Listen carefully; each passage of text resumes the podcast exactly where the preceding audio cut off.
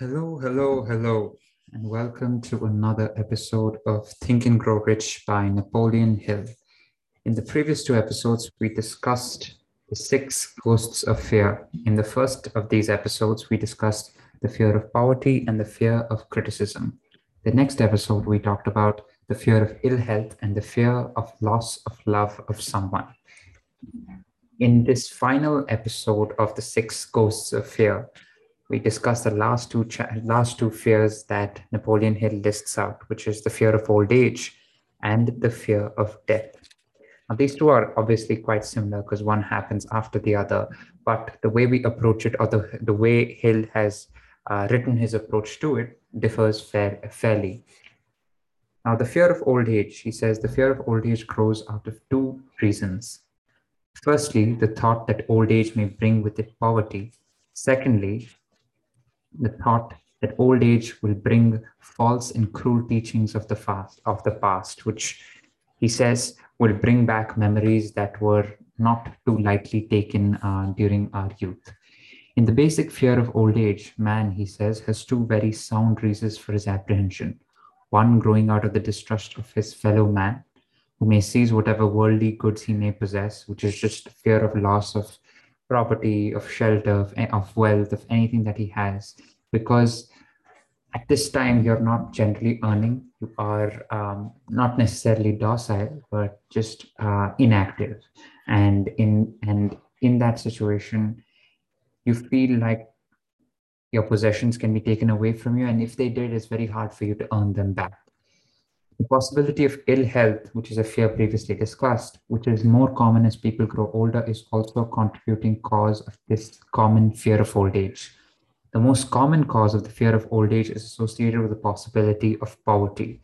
Now, most people think that old age starts at retirement, which is about 60, 65. And once that's done, there's no inflow of income uh, because people were usually dependent on other people, whether it's government or a private employer or something else.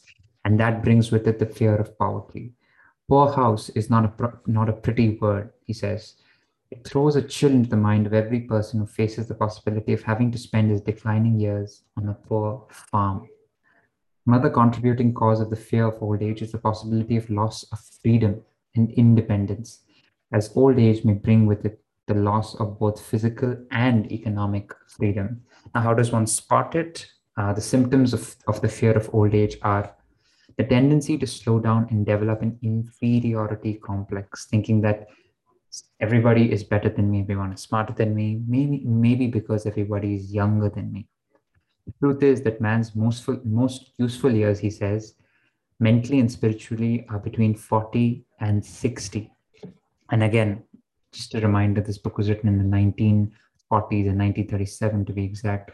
So that range the 40 to 60 range might have drawn down um, in, in, in, in the century or so that the book has been written.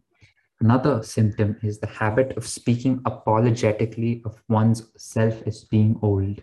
You would have heard a lot of people saying this is my opinion could be wrong because i'm old or apologizing for their age or for anything that they've done because they are old. Instead of reversing the rule and expressing gratitude for having reached the age of wisdom and understanding, people usually apologize, he says. And you, he says that this fear can just be outdone by just simply saying, Oh, I'm old because, rather than saying that, someone can just say, I'm so grateful that I am this old, or I've made it this long, or I've lived such a fruitful life. Another symptom can be the habit of killing off initiative, imagination, and self reliance by falsely believing oneself too old to exercise any of these qualities. And last is, and this is again seen quite often, the habit of a man or woman of 40 or more dressing with the aim of trying to appear much younger. This is again um, socially called a midlife crisis or something of the sort. Next, we go to the final fear, the fear of death. The terrible pangs, he says, of fears associated with the thought of death in the majority of cases may be charged directly to religious fanaticism. For hundreds of millions of years, man has been asking the, ill, the still unanswered question of whence and whither. It means where did I come from and where am I going? In truth, no man knows, and no man has ever known what heaven or hell is like. The fear of death, he says, is not as common now as it was during the age when there were no colleges and universities. With this, he's trying to bring about the fact that through understanding science and, and, and where we come from and the origin of species and, and whatnot, men of science have turned the spotlight, he says, of truth upon the world. And the truth is rapidly freeing men and women from this terrible fear of death. The young men and women who attend the colleges and universities are not easily impressed by fire and brimstone. These were the sort of um, scary tactics that were used of uh, used by religious uh, men women previously, before even his time, which we can see had lasted from uh, the 1930s, 1940s to right now, and will continue to last so. But it is slowly dissipating, not just in uh, developed countries, but also in developing countries and also in the rural areas of, of developing countries. He says this fear is useless. Death will come no matter what anyone may think about it. Accept it as a necessity and pass the thought out of your mind.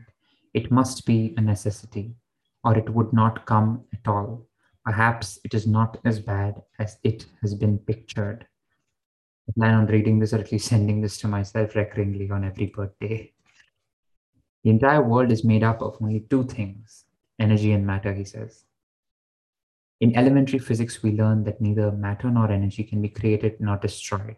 Both matter and energy can be transformed, but neither can be destroyed. Life is energy, if it is anything. If neither energy nor matter can be destroyed, of course, life cannot be destroyed. Life, like other forms of energy, may be passed through various processes of transition or change but it cannot be destroyed. Hence, death is a mere transition. And this is again present in, in, in various religions, but it is sold uh, for profit by various religious men and women. Certainly, in, in um, Hinduism or any Indic religion, um, there is there is the teaching of the afterlife. one life passes on to the next, and and his his form of comparison uh, from this and religious fanaticism is certainly clear, at least from an Indian point of view, but I'm sure it's clear from other uh, monotheistic religious religion point, point of view. Symptoms of the fear of death. The general symptom of this fear is, he suggests one main symptom, the habit of thinking about dying instead of making the most of life. But why does this happen? This happens generally because of a lack of purpose and a lack of suitable occupation. This fear is more prevalent among the aged. Sometimes is more is found in youthful victims as well. The greatest of all remedies for this fear is a burning desire for achievement, and he says this still rings true. Busy person seldom has time to think about dying. He finds life too thrilling to worry about death. Sometimes the fear of death is closely associated with the first fear, the fear of poverty. One's death would leave one's loved ones poverty stricken. In other cases, the fear of death is caused by illness and the consequent breaking down of, fam- of physical body resistance. The commonest cause for fear, he says, or for the fear of death, he says, are ill health, poverty, lack of appropriate occupation, disappointment over love, insanity, and religious fanaticism. That's it from this chapter of Think and Grow Rich. Please uh, join me for the next chapter where I will conclude or at least hope to conclude this book. That will probably be the penultimate chapter of this book. Um, this book, we are currently in the final chapter, but it is quite long. And uh, in the next two chapters, we will be discussing a very important self-analysis tool that Hill has, has listed out. That's it from this episode. If there's any way that this can be made easier, better, and I can improve, please do let me know. I hope you'll join me next time.